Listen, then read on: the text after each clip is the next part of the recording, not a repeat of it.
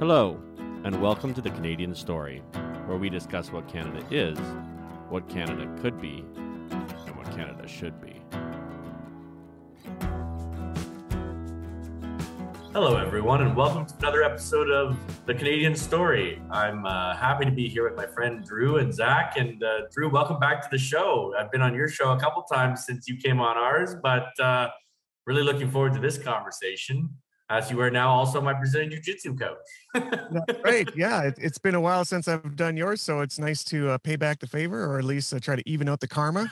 Yes, yes, exactly. So I have a whole bunch of uh, things I want to talk to you about, but the first is talk about the transition for your podcast. Right, it's gone a new direction. You've uh, you've embarked on a whole new journey. You're it's going amazingly well, and I'm really blessed to have been on it a few times. But talk about uh, that because we, didn't we weren't talking about that last time you were on the show. Yeah, that's right. So I had a podcast for a while, about a little less than a year that I was doing just for my jujitsu meme page called the Because Jitsu podcast. So I'd talk about jujitsu and the news and kind of how it pertained and back and forth, and we'd be just kind of topical stuff around the sport um, that started becoming less and less interesting to me. Maybe less, not less interesting, but more things became more interesting. Um, well, all of the things that were going on in both my life as well as the world writ large around us were changing at this breakneck speed that really like I had to talk about, which was a catch 22 because you're not supposed to talk about it. It's this like hilarious lethal yes. elephant in the yes. room where you're like, do I risk my entire reputation and the the platform that I've built and the friends and family that I have, et cetera, et cetera, to actually talk about the things that matter the most in the way that I'm going to talk about them, which is honestly. And I made that decision finally. It, w- it was not uh, a flip of a switch kind of thing. This took a long time to build myself up to thinking that, okay, yes, I'm going to do this. Yes, it is worth it. And let the blowback and fallout be what it may. And so I did. And I ended up rebranding that podcast into what is now the Social Disorder podcast, where I've been very active on that since about the 13th of uh, February was the first one, and we're at coming up on 70 episodes now in four months. So Which it's is going really good. Incredible feat for those who don't know how incredible it is. Zach and I can attest that it is an incredible feat. 70 podcasts in that time frame is wild. Yes, to yeah. that I say, holy shit. I I had it in my mind that I wanted to just get some stuff out there to begin with, but then when I saw the traction that it was getting, and this isn't just like a a numbers thing. Like everybody on social media likes to see good numbers, but to me, it was more like at least I'm not being deplatformed for this, and some people are listening, so it's worth it in that way. And I, I got a bunch of stuff off my chest and got a bunch of topics out there, and then I decided shortly after that point. Not only is this worth doing, but if I'm going to do this, I'm going to do it like I'm a professional and so I'm going to do it professionally until I become a professional at it. And to me, being a professional is doing it every weekday. So that's that's my goal is do at least one podcast every Monday through Friday. And that's been what the the average has been.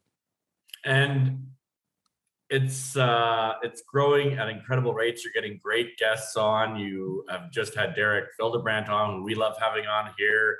You, you got Eddie Bravo coming on. You're, That'll be the end of the month yeah, you've uh, you've had some great guests, Dr. McCullough.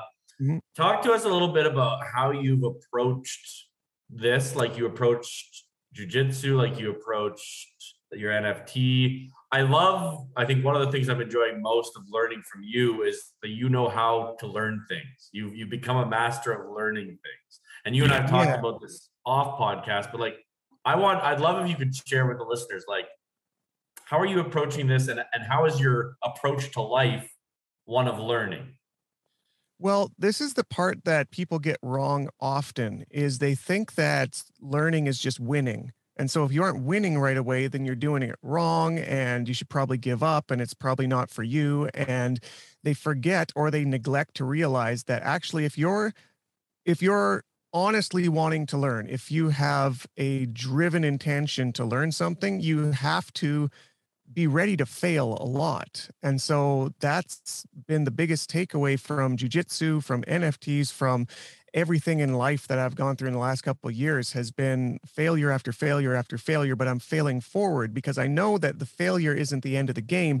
That's just the next play, you know, and it's it's the battle, not the war. You got to stay in the war. And, you know, this has been the driving force behind every success I've ever had in life, to be honest. And they're many and varied in very strange ways, but the the through line is exactly that: is that I'm willing to fail. I don't take it personally, and I just continue as if that's a data point to move forward on.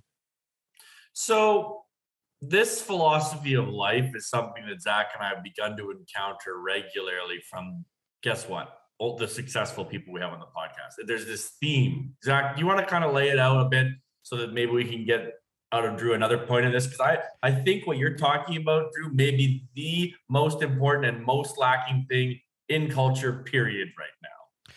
Yeah, if if I were to speculate toward, if I were to elaborate on what I hear Drew saying, it's multifaceted, right? Um, the the first and the first thing that I see is um, personal responsibility, the willingness to take up the mantle and say, I will take it upon my own shoulders to try this thing, and then along with that the willingness to be uncomfortable through being bad at something, right? The willingness to take on a new task that you don't understand fully and say, the only way that I'm going to understand this fully is if I take on the personal responsibility to learn it for myself and not outsource that experience to anyone else. And to be willing to navigate the bumps that that come from that. Is is that basically what you were getting at, David? Yeah, and I just want I just want Drew to keep riffing on this because I think this singular point literally is the most important. Yeah, there was something that Zach mentioned there that really I think is the stopping block for most people that prevents them from being able to start that that successive series of failure and wins and failure and wins and failure and failure and failure and wins is the actual first step I think that's where most people stop because people get in their head and they overanalyze and they over uh, psychoanalyze the situation. And, and the thing with humans is that we are hardwired to look for the worst case scenario first because that's important. It's important to know what is the worst possible thing that can happen. The problem is a lot of people think that that is most likely to happen. And it's actually the inverse. It's the least likely to happen. It's usually a very slim probability that everything will go as terribly as you think it will. And so there's been um, something that has changed in my mind. And it, thankfully for me in my story is it happened earlier in life. I don't know if I've told you this story on the podcast or not, but I was like 12 years old when I had this first experience where I had to literally step outside my comfort zone when I went off uh, a platform diving board at a wave at a wave pool. And it was terrifying to me. I was a small kid growing up, so I was short to begin with, and going off a five meter cement platform was like it looked like death. It looked like I was right. going to die. And I saw all my friends doing it and they were having fun and they were coaxing me into doing it. And I was like, fine. I, I, sort of bowed to the peer pressure to, to get up there. But then it was up to me at that point to look at the edge of this thing. And I walked to the edge of the platform. I look down and I see the entire earth below me and I can see eagles flying in between me and the water and it, it's an infinity below. Right. Um, and so there's no common sense that would dictate that I should step off that edge. In fact, all of it was mm-hmm. screaming back down. But I'm looking behind me and I see the stairs leading back down. I, I tell myself there is 0% chance I'm walking back down those stairs in shame. I'm not going to do it. So I said, how right. do I how do I convince myself to take this first step? Which is really, in that case, the only step necessary. And oftentimes it is the only step necessary to just start the process. And I said, okay, this is what I'm going to do. I'm going to walk up to the edge. I'm going to step one foot over and then I'm going to step the second foot over, and then I can make all my regrets on the way down. That's what I did. I literally just, I, it was the most ungraceful way. I just literally walked off like a zombie and hit the water and had a ton of fun and did it about 20 more times that day. But I've used that as an analogy in many different times. And like poignantly, I think of that time specifically. I'm like, look, let me just try it and it's gotten easier. It's it's like a skill set that you build. The more you do it it's like i'm not only willing to fail but i bet you there's some benefit on the other end of this and i'm more curious about the benefit than i am worried about the failure. Oh i love that. More, more curious, curious. about the benefit than worried about the failure. Yeah. So um why don't you take that example and then juxtapose that to how you approached this podcast project of yours? Yeah, well, I mean, this is the thing is I don't have to explain to you guys or really probably to anybody listening to this style of podcast that there are a lot of dangerous topics these days that people um, lose everything over their reputation, their job, their uh, family, their friends. And a lot of that was up for grabs by making this decision. So that was the the common sense screaming in my brain that right. I should do this. But the benefit that I saw, that I perceived on the other end of this, it, it wasn't personal. To be honest, like I've done nothing but lose money on this podcast and lose friends and contacts and everything else. But the benefit was not like a strictly capitalist one of like, this is going to be great for me. You know, what it was is I think that this can be literally life changing for other people, perhaps even life preserving, because there are topics that we're not allowed to talk about right now that are getting people killed. Like, let's just yeah. be straight up honest about yeah. this. Um, yeah. I, I I brought up my sister in one of my podcasts who was vaccine injured, who lost the use of her legs after one shot. And she yeah. wasn't allowed to talk about it for months. She was gaslit for months by doctors who were running endless tests to try to prove it was anything but the vaccine. So we know what the the situation is out there as far as how um, unbelieved we're going to be yeah. talking about a lot of this stuff but only so far and this was the test is i believe that it was only so far as the mainstream was concerned i felt like there's a groundswelling of uh, people who are self-censoring that just need somebody to speak for them and so mm-hmm. i kind of decided that it was worth my um position on social media to risk that for their benefit. And that's really what it is. I don't want to toot my own horn or anything but it was it came from altruistic intentions and it still continues because of that. I believe i honestly truly believe it's so important that i'm willing to risk a lot and i've i have risked a lot. I've lost a lot as well. I d- I don't need to go into the details but there are people that don't talk to me anymore. There are people that send me nasty messages yeah. and yeah. you know um, i get blocked and shadow banned a lot on social media whereas i make all of my income to support my six person family so i mean this was not a trite or or trivial decision to make but i i regret it not even for one second yeah, yeah. and and and on the on the flip side what have you gained from it now that you've got now that you now that you have stepped off the edge and you and you're falling and then you've been in the pool what have you learned well, this is the thing is uh, like I said, this is a skill set that I've built over time, over many different uh, important moments to make that similar decision that I believe the benefit is better on the other end of this no man's land.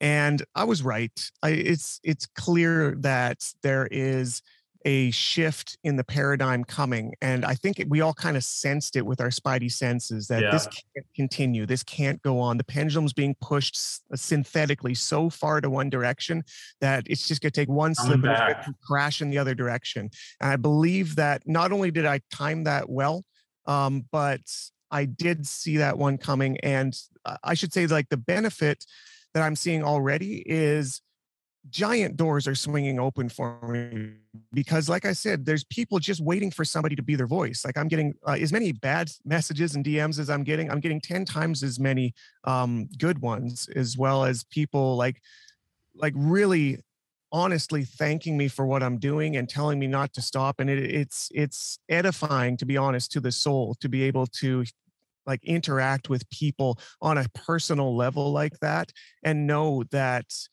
this this is what you thought it was. You you weren't wrong in this. Um, I'm still learning as I go, but like I believe that by the end of this year, this will be my full time career because it's just oh, so yeah. much potential there that I kind of assumed and and supposed and hoped that it was there. But yeah, I'm I'm definitely failing forward on this one. I'll put it that way.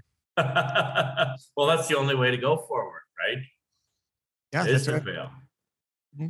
I just want to say, um, because obviously we're we're kind of in you know we, we both run these sort of podcasts that um, talk about the things that we should not talk about right? And i just want to echo what you said like the the positivity that we see vastly outweighs the negativity that we see. And what i've really enjoyed through this process is one i feel like we are cultivating a community of people who just want to know what is real And Mm. that's a really exciting experience.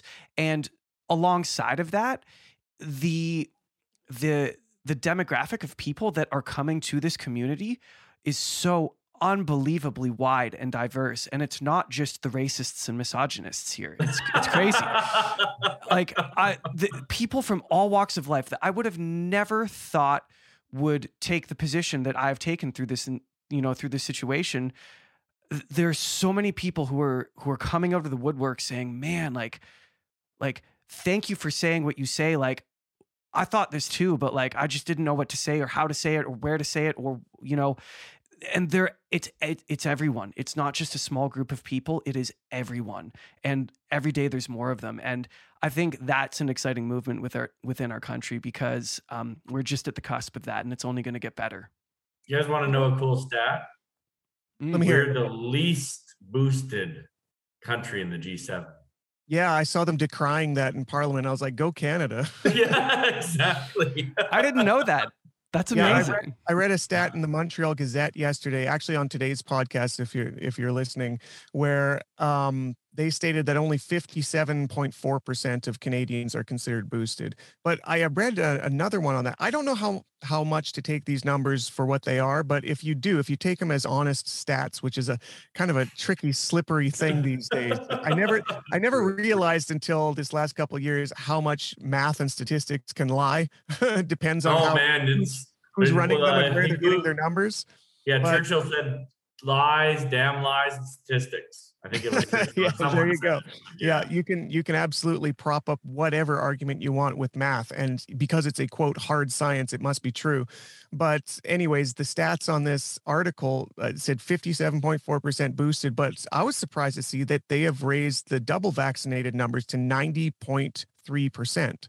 So we as unvaccinated people are under double digits now as far as that's concerned. If that's true, we're like we're under 10% now left in Canada, which is crazy. Wow. And I don't, I say this all the time on the podcast that I don't, I try as much as possible to, to take away from the team mentality of vax versus unvax, because that's what they want to do. And that's what they've been playing back and forth with this uh, gaslighting as well as demonizing of one tribe or one people or one type of thing. You know, that's bullshit to begin with. But um, the reason why that's uh, important to me and and it should be important to everybody, vax and unvax, is that what the unvaccinated represent is the control of this whole experiment.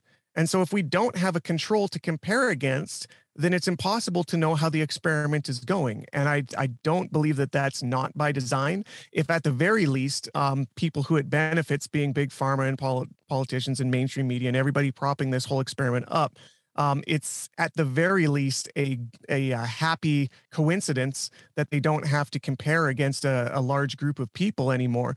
But I'm curious to see on that note, as we move forward into the next fall and winter coming up that everybody is is talking about. Don't don't forget the fall is coming. We're not out of the pandemic yet.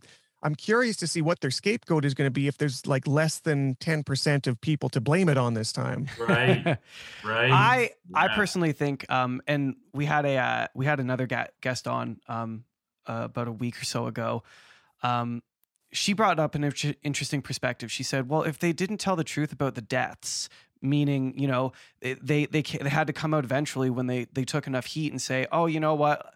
So about you know forty only forty nine percent of the deaths that we've reported are directly due to COVID, and the other fifty one percent are actually due to other things, but they just happened to have COVID. Whoops, sorry, we made a mistake. Like, why would they? Why would they tell the truth about the vaccine numbers when they're trying to push people into doing it? Right. So, I this is entirely anecdotal, but I think they're full of shit. I think that's objective at this point. Anybody who looks is like, there's Yeah. this funny term that people use as a pejorative now. It's like, oh, you do your own research, lol, lol, lol. It's like, yeah, where do you get your news? Oh, from from the news. So you don't do your own research, but you're you're the smart one. Okay, Right. Yeah, they they, they say it as a this derogatory thing, like, oh, you Right. take the onus on yourself to look at the information. You must Oh, be you stupid. idiot. Yeah. that's so funny. That's where we're at. But it's really gotten to this point where um, uh, one of the term term de jour of the last year has been uh, mass formation psychosis. Right. So this is Yeah. this is an idea that's been propagated and it, um, popularized by Mattias Desmet um, out of I think he's Belgium, or somewhere. Yeah, there. Belgium. And uh, he, the easiest way to understand this is there is a dynamic among masses where the vast majority of them are basically up for grabs. And there's a small minority on one end of the spectrum and on the other end of the spectrum that are fighting over the control of those masses. Yeah. And what's interesting when he talks about it, and he goes into all sorts of detail. He's got a book coming out. It's actually it's already printed um, in Dutch, but I believe the English one is coming out this year. I'm looking forward to getting that. Um, and one of the interesting details of that that paradigm is that you said most of the people, the mass in the middle, let's say it's 80%, you got 10% on one end, 10% on the other end, they're fighting over the 80% in the middle, is that they actually want to be told what is real. They want to be told what's true. They're not willing to do the work to figure it out. They're looking to people to tell them, which when you have a bullhorn the size of the CBC and the CTV and every every type of captured media out there that the government is going to prop up, and you've got Colbert that has like dancing vaccine uh, syringes, you know, it's like everywhere you look, It's like, oh well, these are the people we trust. This is Hollywood. They wouldn't lie yeah. to us. This is the government. These they are our heroes. These are our, exactly. our yeah they they they co-opt themselves into this mainstream uh, ideology of these are everybody who we love and hold dear. So why would they tell us all the wrong thing at the same time? You must be wrong. Meanwhile, they've been told what to think. They've not done their own research, and so you look crazy because there's that that thing that's like, okay, if if you think everybody else in the room is crazy, chances are you're the crazy one. But that's the way it looks in mass formation yes. psychosis. Yes, true, true. Have you read Dr. McCullough's book and John Leake's? Uh, I have it on order. I should have it here in a couple days. I'm about halfway through it. We'll uh, we'll have to ch- chat about that. You, you just mentioned that he was on the show. Um, yeah. So this this idea of of mass formation and psychosis. Why don't we? Why don't you just go ahead and give a brief like detail of of what exactly that looks like? Maybe playing out in our own country for for the people listening who aren't as familiar with the concept as the three of us here. Yeah, it's really important. It's a very important concept to understand because it gives a lens to what we're seeing in the world, not just the country. The country, Canada is a very um, direct version of it. It's very clear to see. There's other countries where it's less clear, but it can become obvious as you look through that lens. And one of the easiest analogies that I've heard that I use to explain to people how this dynamic works um, was one that I believe Bret Weinstein brought up on the Dark Horse podcast once. And he said, okay, if you think of this in medieval terms, we're going on a witch hunt. There's a witch hunt yeah. going on. We need, we're going to go find some witches. So when you start a witch hunt, you've got a small amount of people, say it's the church, that, you know, a few deacons or some bishops that are saying, we're going on a witch hunt because there's witches. Uh, most of the people, the rest of the society, don't really care one way or the other. There's like, okay, if there's witches, we'll get them. If there's not, I don't really care. Like I was fine before I knew that there was witches. It doesn't matter to me. And then there's a small amount that are like, no, this is wrong. This is incorrect. This is uh, like observably cruel and you're doing damage to society by doing it. And that's the other small percent. And they, by definition, become the witches. So it's a self fulfilling prophecy where you just need right. to start a witch hunt, and anybody who says there's no witches are the witches. Ha. Right. Ah. Oh, that's, that's so good. That's I hadn't really heard good it, way of putting it. I hadn't heard wow. it described that way. Bless Bret Weinstein. Bless that man. he's an analogy machine. If he's good for anything, it's like endless, beautiful analogies. Oh, oh my goodness. I uh, I first so, ran in. Sorry, go ahead, David. No, no, go, go. I was just saying, I first ran into him on the Joe Rogan podcast when I forget which doctor he was on with, but they were talking about ivermectin, mm-hmm. and I was like, "Where has this man been? Yeah. Where has he been my whole life? but he's, he's I would, I would highly suggest his podcast. He's very good. Yeah, the Dark Horse podcast. For anyone who doesn't know it, you need to know it. It is uh, it's run by two evolutionary biologists, Brett, Bret Weinstein and his wife Heather Heying, and um, they are way smarter than David and I. And uh, no, you should yeah, listen to them. there's, a couple, there's a couple of his podcasts here recently. One with uh, Dr. Robert Malone, as well as uh, a man, I believe his name was Dr. Gerrit von Vonderbursch, Vonderborsch, uh, Dutch, I believe. But both of them very, very well in the know and had some incredible insights into uh, not only the disease, the application of the virus, the vaccines, and but how it plays into society. And it was that that uh, former one, uh, Dr. Gerrit, who brought up the idea that maybe the only way out of this is through unvaccinated people because the problem is that and not to go too deep into the weeds on this because it gets very technical and i suggest that people listen to that podcast to get the whole story but uh, again leave it to bret to to come up with an amazing analogy. He said essentially the way that the science works out that we know at this point is that anybody that was double vaccinated or more um, have think of it as a port has been added to their hardware where there is a port that gives easy access for Omicron to come in. And the problem is that even if they change the vaccine to be an Omicron vaccine, which they're trying to do, but they're failing because the port that they've already installed for this Wuhan variation that every single mRNA out there has in it and and adenovector vaccines they're all using the wuhan strain um, this port has been put into their system so strong it's been biased their their um, their antibody reaction so strong that they just don't see the Omicron version anymore. It allows this immediate pathway into their system. Yeah. And the only people who don't have this pathway are the people who didn't get the vaccines. And so, like, realistically, this uh, doctor was saying the only way we can reach a usable, actionable version of herd um, immunity at this point is going to be not from vaccinated people, quite the opposite, which is the problem because we're the minority. So there, there needs right. to be some way to get a majority. Otherwise, we're the majority of the population are going to be more and more susceptible over time to this variation. And as it mutates into worse ones, if it does, it's just it's an apocalypse waiting waiting to happen in that way because that port exists. Huh. Hmm. So they've just opened up the path to their own demise. Well, this is the thing. And again, it gets technical and you can get as technical as you want if you're into that to figure it out on that podcast. But to make it simple, it in the viral sense, there's a there's always a trade-off in evolution. You get this for that. You never get two things for once. They call it there's no free lunch, right? Yeah. Um, so you pay money for the sandwich or you don't get the sandwich and you keep the money, right? It's one or the other. And in the viral sense, it's a trade-off between transmissibility and virulence. So how deadly is the virus compared to how easy is it to transfer? Right. And yeah. you're you're always giving one to take from another. And so the thing with Omicron is it has become, it's evolved in a way uh, using this port, basically this freebie past this system that's looking for the wrong thing now, that has made it hyper transmissible. Its R value, which is the rate of transmission, is somewhere in the teens. I think I've seen between 13 and 17 to 1. Is it really that high? It is. Wow. Which oh. is why it's it's so so just just pandemic.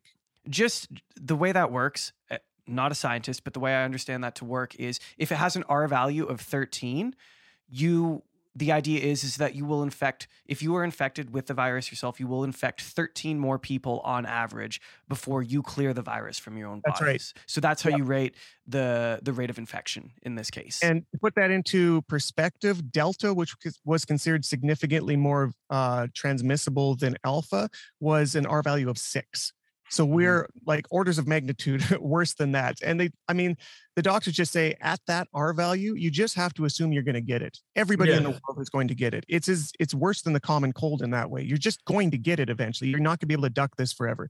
So um, that's that's where omicron is. It's hyper transmissible but that we looked at that as actually a good thing because it lowered its virulence to get that transmissible. So it, it become the, it became a very weak version uh, compared to delta or even to alpha before that where it's like some people were calling it a wild vaccine right? It's been mm-hmm. attenuated so much, it's so weak that you can at least everybody can beat it now and get some sort of immunity to it, which unfortunately is not the case because of this hardwiring to this other uh, variant through the vaccines. They didn't talk about that, but here's the concern that Dr. Uh, Garrett brought up is that this leads to a very unnatural and unfortunate situation where if the version of Omicron that has uh, free pass pass every vaccinated person's system right now decides at some point through evolutionary pressures to become more virulent instead, there's actually no trade off for it anymore because it already has a free pass that it doesn't deserve.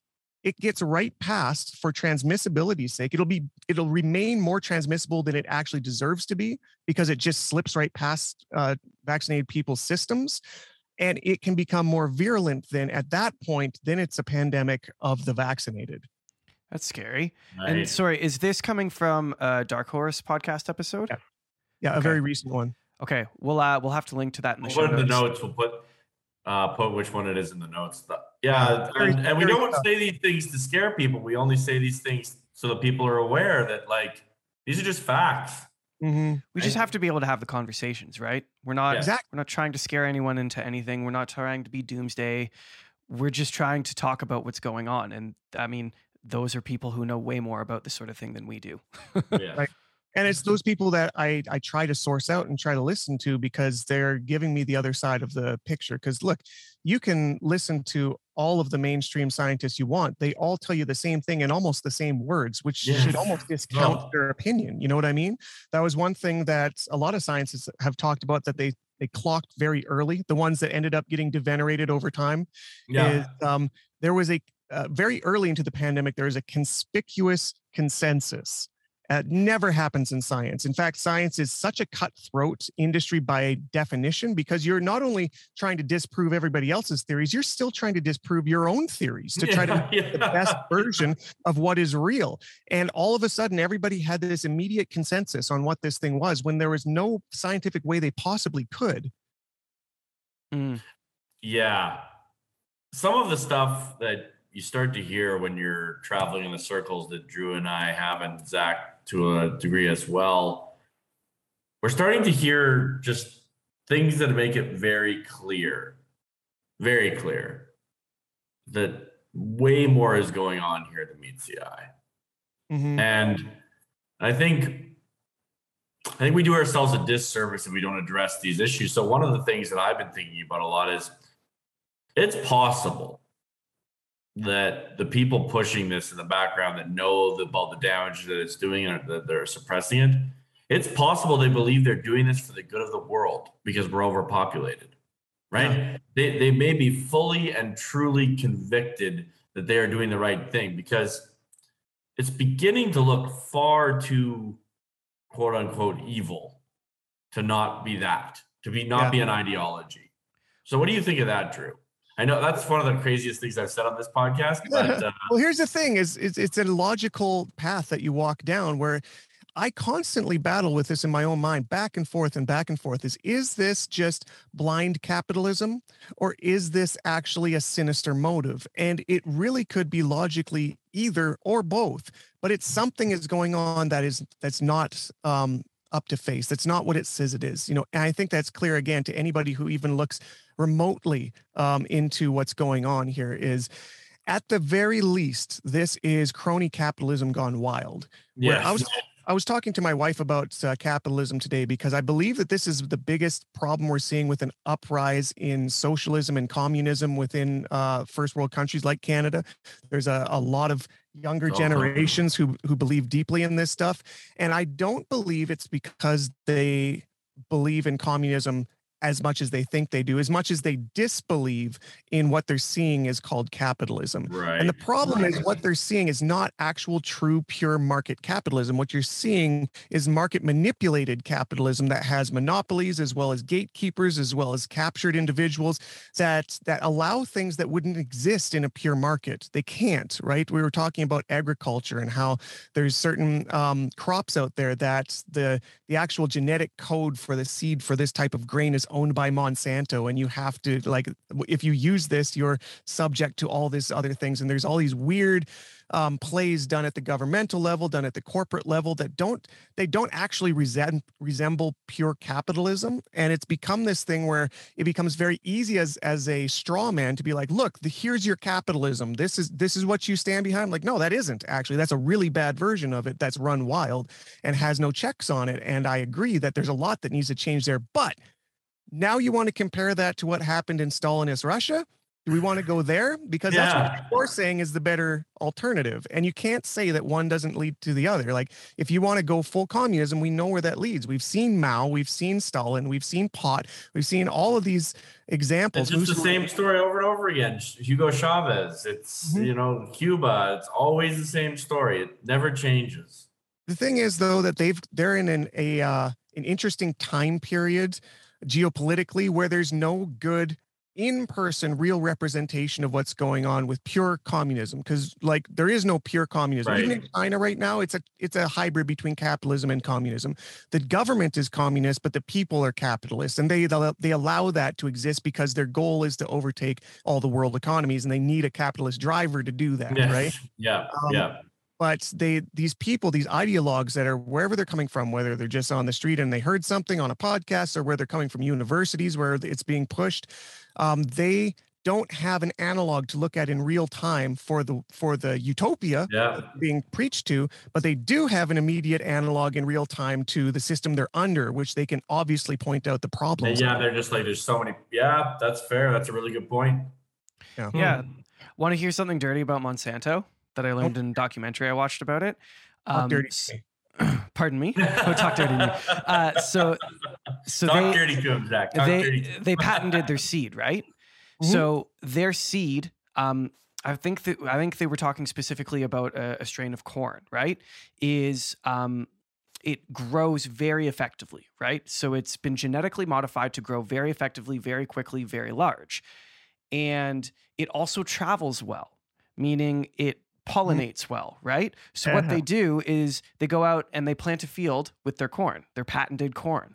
And then they wait a season and they let that corn travel to other fields. And then they go to those other fields and say, that's our patented corn in your field. And then the option presented is you either have to test all of this corn or you can't use it because we own the patent to it and we're going to sue you. And so mm-hmm. they not only do they grow their own their own corn, their own plants, but they also actively suppress the growing of ulterior plants just based on the fact that they hold this patent that spreads around. So mm-hmm. they're crushing competition with it. Yeah. Yeah, you want to know. Um, so that's one facet of the corn industry that is crony capitalism. Like that's yeah. it's monopoly is a forced monopoly, right? But it gets propped up uh, another way by the government. So that's the corporate level. The corporation is doing this nasty little thing where they they uh, actively and aggressively take over other people's crops, even against their will or against their knowledge, until it's too late. Yeah. yeah. Um, but also the corn industry is a, is a prime example because it's the most subsidized agriculture um, of the U.S. Is the U.S. Uh, government has decided that they're going to subsidize corn over every other type of crop, and I forget really? what the percentage is, but it's extremely high. It's like seventy percent or something is subsidized by the government, so that they can because people always talk about the American diet, right? And yeah. what it really is, is it is propped up by corn in a giant way. Uh, high fructose corn syrup is in everything. You know, look at any ingredient on any processed anything from the US, and there's corn in there. And that's on purpose. It's not because there's no other alternatives, it's because it's the easiest and cheapest and most robust thing to grow. And I've I've driven across the US here in the last year and the number of cornfields down there is baffling. In the in the bread basket, quote unquote, it's just cornfield after cornfield after cornfield for as far as you can see in all directions. And it's not because people love corn so much is because it's so cheap to grow because it's so highly subsidized by the government and then again this that props up this monopoly in monsanto that grows the only corn to grow Wow. And I bet you they have good lobbyists. Oh, I bet they have the best. okay. So why don't we talk about health a little bit since we're talking about food? Um, you're you're a jujitsu guy. You're you're a master at your craft. Um, you were just mentioning before we we hit record here that you just won a competition. What do you feed your body with?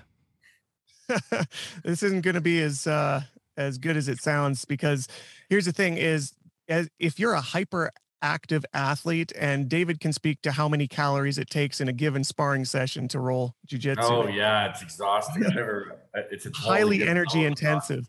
Oh, yeah. I actually I, I get away with murder when it comes to my diet because I I can just burn right through it with my metabolism. So I can probably get away with more than most people who are just lifting some weights to to stay fit um, because I'll burn 3,000 calories in a session, you know, so I can go through my, my oh, daily oh, yeah. regimen. so um, that being said, though, it is it's an interesting test tube to to test what works as far as nutrition and, and um, like improvements to that type of system because they're going to be stark, very obvious right away. Is if you can improve your output in such a high output environment, then that's probably a really good thing to do. So I, have got some students who are more into that experiment than I am, because again, uh, another thing you don't know until you do jujitsu is the better you get at it, the less you have to do, which is this, this, weird, this weird paradox where you think like as you get better, you get like stronger and more energy. It's actually the opposite. You get more efficient and have to burn less energy. Which uh, is, is, a nasty yes. little trick us black belts like to play. But, uh, but when yeah. you're fighting other black belts, you have to burn, you, you end up burning a lot of energy. Yes, so so that's where it all comes back. Is eventually it comes down to yeah, your fuel source is going to be a difference maker the closer your skill set gets to the person you're competing against. And that being said, um, I've I've seen a lot of benefit for high protein and high carb. And high carb is kind of like used to to fuel fast energy. So for training sessions, people will carb load before they do it. Before tournaments, they'll carb load. But when they're just like the majority of their diet will be high protein to try to um, regulate and improve their their muscle musculature right? I've seen a lot of people who are on like vegan or vegetarian or pescatarian diets that have a harder time with jiu-jitsu because they don't have the ready fast energy that the carbs bring as well as their muscles break down and take longer to to um, rebuild without like that red meats protein that uh, right. other people are getting. So i guess i mean this is all anecdotal at this point. I'm not considered a, a nutritionist by any means but really your nutrition should represent your lifestyle and and it does in a way it mirrors exactly what you're eating right? Your body will show you what you're eating um, and then your your lifestyle the effectiveness of it will be mirrored by the fuel you're giving to run that type of exercise. Right. Um, okay so why don't we talk about training then? Um, you're a black belt. How often do you train? Um, I used to when I had a full time gym, which is a whole different story. Uh, I used to train. I was either teaching and or training 17 times a week. It was often because that was my full time job. I was at the gym at noon and I wouldn't come home till 10. So every day, 10 hours, six days a week. Uh, now that I don't have a full time gym, I'm going about three times a week, but I'll still get like six ish hours of training out of that, which is enough to keep me active um, as well as improving, which is important. What do you? Um, I'm interested in this. So once you are a black belt, do you? Is it kind of like riding a bike? Like you can't just lose that. That knowledge is with you now forever, right? Yeah. Yep. Yeah. Yep. Um, there's two types of knowledge that I have come across. So, one of the cool things about when you transition from being a full time athlete to a full time instructor is you have to um, rethink everything that you know because most of what you know athletically is kinetic. And these are going to be the two systems that have interplay is going to be the intrinsic, which is your brain, what you know, as well as the kinetic, which is the body, which is the stuff that you don't know. It's autonomic, right? These are reactions, these are good habits that you've built over time. What's interesting is by the time you get to black belt in jujitsu, it's like 10 to 15 years that you've been doing this.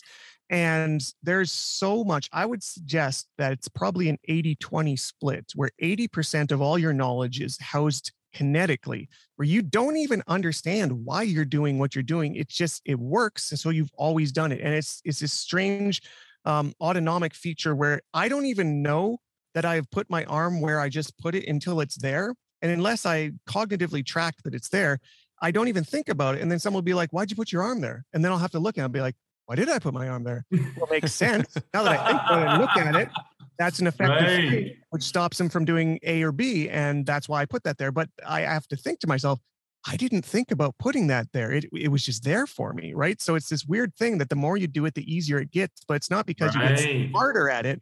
In fact, you still have to do the work to go back and and deconstruct why you're even why your body's doing the right thing. Because a lot of these things have been data chunked over time just from running the same experiment over and over, and that data gets chunked in the subconscious more often than it does in the conscious. Yeah. Oh, that makes total sense. Wow.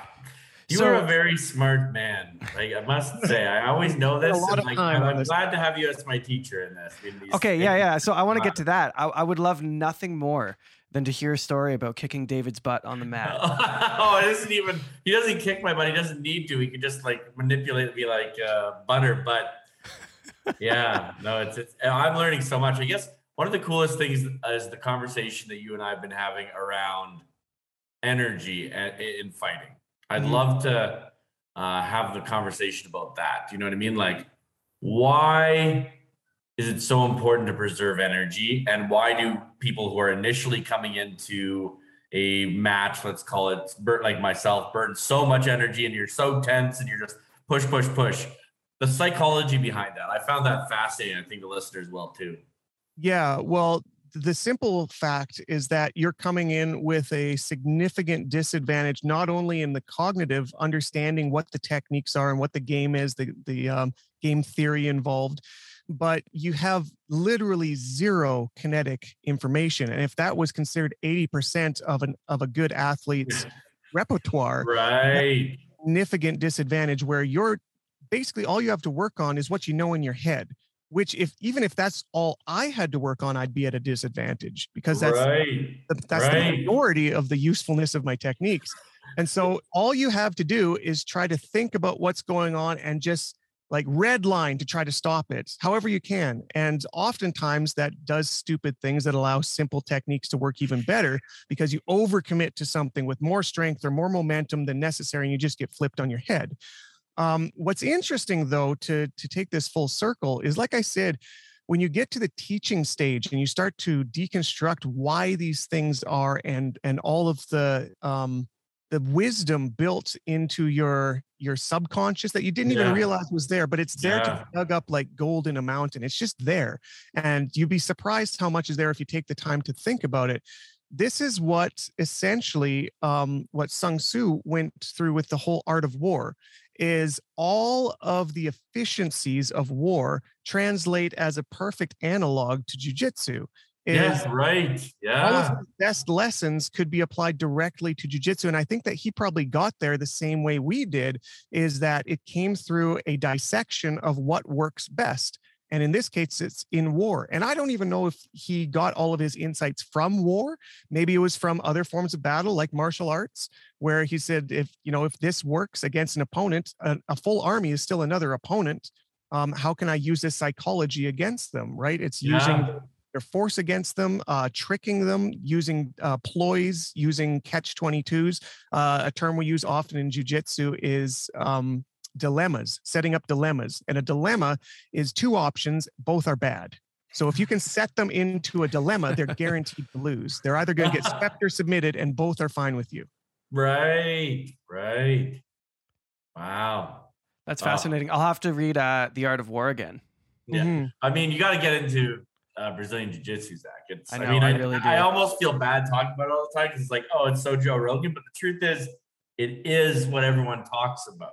Like, it, it, it provides you with, and this is something you and uh, Chris and I have talked about a number of times, Drew, is it provides you with a constant humbling experience. Yeah. Because especially when you first get in, and I think you have to lose so many times to even become a blue belt, which I'm, you know, I'm on the journey. I'm at, I'm at the base of that mountain. I'm looking up up the blue belt, uh, blue belt mountain and trying to get there. And you're just getting smashed. Like you know, I've wrestled. I, I feel like I'm a tough guy. I've been in a number of bar fights.